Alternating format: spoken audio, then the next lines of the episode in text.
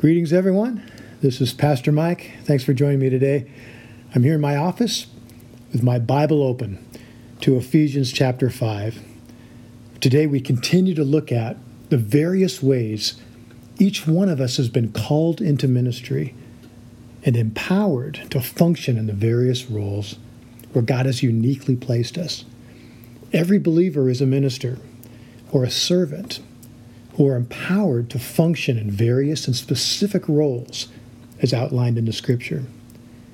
In the last several episodes, we've looked at the Lord's instructions to husbands in Ephesians chapter 5 verses 21 through 33.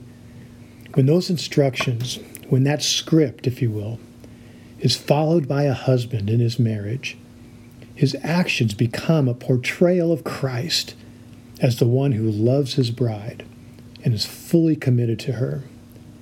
So now in verse 21 through 24, the curtain goes up on the wife, and it's time for her to play her role in this drama.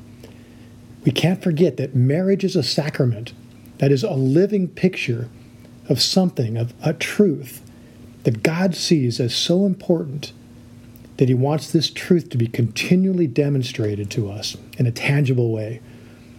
Now, here's the wife's opening scene in this drama of marriage Ephesians 5, starting in verse 21, where it says, Submit to one another out of reverence for Christ. Wives, submit yourselves to your own husbands, as you do to the Lord. For the husband is the head of the wife, as Christ is the head of the church, his body, of which he is the Savior. Now, as the church submits to Christ, so also wives should submit to their husbands in everything. Christ is the head of the church, it says there in verse 23.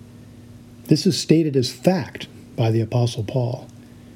The question that remains and needs to be answered is still will the church submit to Christ as the head?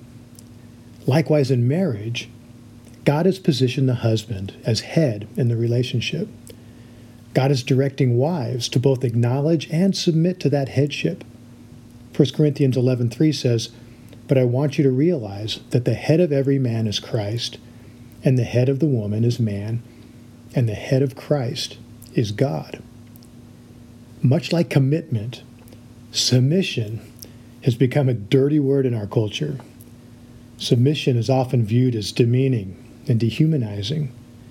Preachers and teachers are often fearful to teach on submission and fall prey to the temptation to teach a watered down, culturally correct version of what the scriptures teach. When this happens, we all lose because submission is an essential and foundational principle for every Christian. It's important, first of all, to understand that a wife's submission to her husband is a picture of how the whole church is to be submitted to Christ. We need to always have in the forefront of our thinking the picture that God is trying to portray. Wives are a picture of the church, the bride of Christ. There is no person on earth who is not under spiritual authority. For each of us to function in the body of Christ and in the world, we must acknowledge and submit to both the authority of Christ in our personal lives and the authority of those God has placed in positions of spiritual authority in our lives. Secondly, we need to clarify our definition of submission from a biblical perspective. Biblical submission is much more radical, actually, than we often think.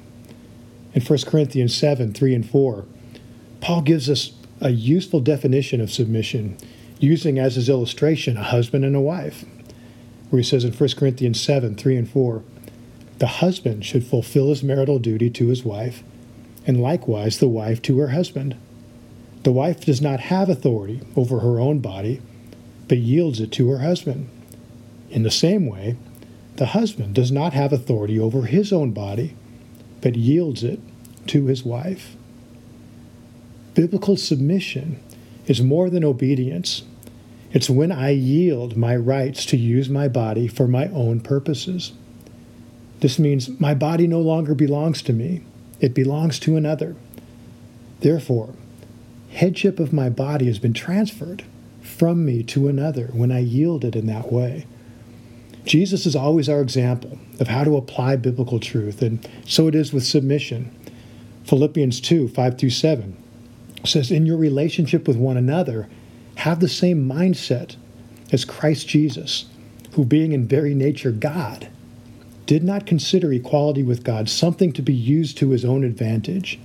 Rather, he made himself nothing by taking the very nature of a servant, being made in human likeness. Jesus, it says, yielded his rights as God to come down from heaven and take the form of a servant. Throughout Jesus' earthly ministry, he demonstrated submission by saying, The Son can do nothing by himself. He can only do what he sees the Father doing. In the Garden of Gethsemane, when faced with the torturous death that he would endure, Jesus cried out to his Father in heaven, Father, if you are willing, take this cup from me, yet not my will, but yours be done. And as the ultimate act of submission to his Father, Jesus died on the cross to make the possibility of a relationship between man and God possible. In giving over the headship of his life completely to the Father, Jesus demonstrates the meaning of submission. Now, how are we to respond to this incredible act of love and mercy? Paul tells us in Romans 12:1 something very practical. He says, "Therefore I urge you, brothers and sisters, in view of God's mercy, to offer your bodies as a living sacrifice, holy and pleasing to God.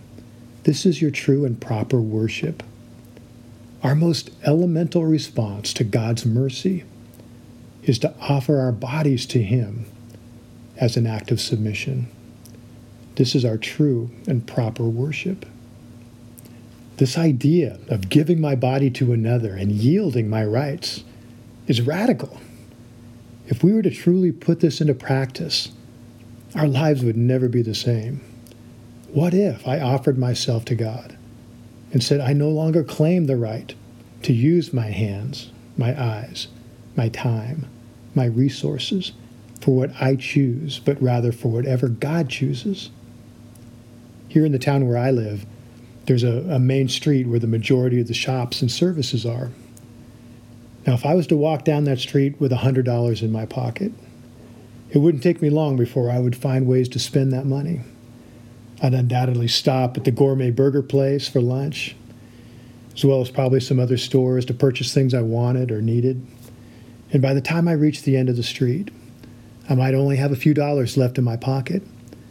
But since it was my money, how I spent it would be of little consequence to anybody but me. However, if someone were to give me $100 and told me that it belonged to my friend Tom and, and, that I was to give it to him when Tom and I met later on that afternoon, what I did with that money as I walked down the street would be quite different. I might go into the bookstore to look at some books, but I wouldn't buy any of them. The aroma of those burgers on the grill would definitely get my attention. But on this day, I wouldn't be stopping for lunch. The fact that the money in my pocket belongs to someone else completely changes how I choose to spend it or to not spend it. To be in submission to Christ means that I relinquish the right to use my body and my resources solely for my own pleasures and purposes. I yield to Christ in deciding what to do with my hands and my feet and my eyes. To worship God means that I submit to Jesus as the head of the church. When wives submit to their husbands as the head of the home, they model this spiritual worship that every believer should be practicing. Previously, I said that it would be impossible for a husband to love his wife as Christ loved the church, apart from a living relationship with Christ himself. In the same way, It'd be impossible for a wife to submit to her husband in everything apart from a living relationship with Christ. How a wife submits to her husband is a mirror reflection of her personal submission to Christ. The two cannot be separated. That's why the Bible says, Wives, submit to your husbands as to the Lord. But wait, doesn't the Bible say that we are to submit to one another? Yes. Doesn't Paul also tell husbands that their bodies don't belong to themselves? but also to their wives? Absolutely. Paul commands wives to submit to their husband as the head of the relationship specifically, and both husbands and wives to submit to each other generally. So then, if husbands are a picture of Christ, does this mean that Christ submits to the church? Because if we're following the picture, well, 1 Peter chapter 3 gives us some insight into the answer to that question, where it says, Wives, in the same way, submit yourselves to your own husbands, so that, if any of them do not believe the word, they may be won over without words by the behavior of their wives when they see the purity and reverence of their lives. Husbands, in the same way, be considerate as you live with your wives and treat them with respect as the weaker partner and as heirs with you of the gracious gift of life, so that nothing will hinder your prayers. So, after repeating this instruction to wives to submit to their husbands, Peter instructs husbands to be considerate to their wives and to treat them with respect as the weaker vessel. This pictures for us the manner in which God, quote unquote, submits to people. God does not impose his will on us by force, but waits for us to offer ourselves to him. God submits to us in that he does not violate our free will by forcing us to serve him, even though he has the power to do so. By saying God submits to people, I'm not saying God changes his will to conform to our will if we won't submit to him. In such a case, he just ceases to act. God respects us even though we are a weaker vessel.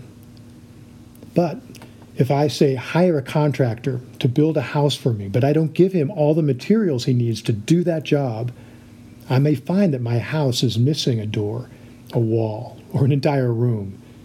The contractor is limited in that he can only build the house with as much material as I give him. This is God's dilemma. He asks me to offer my whole self to him. He's calling me to lay all that I am on his altar as a living sacrifice. But when I only give him part of my life, even if I give him most of my life, I will find that my spiritual house is missing a sink or a window or a heater. God waits patiently for me to give him the rest of what he needs to finish the house. When I'm not in full submission to Christ, I suffer loss because, as the Bible says, Anyone who loves their life will lose it. And Christ suffers loss because his bride, whom he loves, is withholding herself from him. Now, anyone who has been married for more than a day understands how this dynamic works. When a husband unilaterally imposes his will on his wife, the relationship suffers. When a wife refuses to submit to her husband's leadership in their home, the relationship suffers. There must be mutual submission.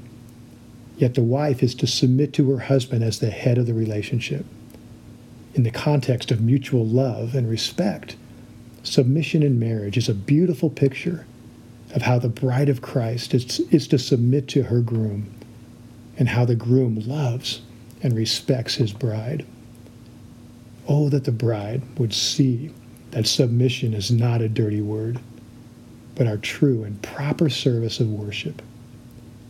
Today, let us offer ourselves to Him as a living sacrifice. This is the response to God's mercy that He most desires. Amen.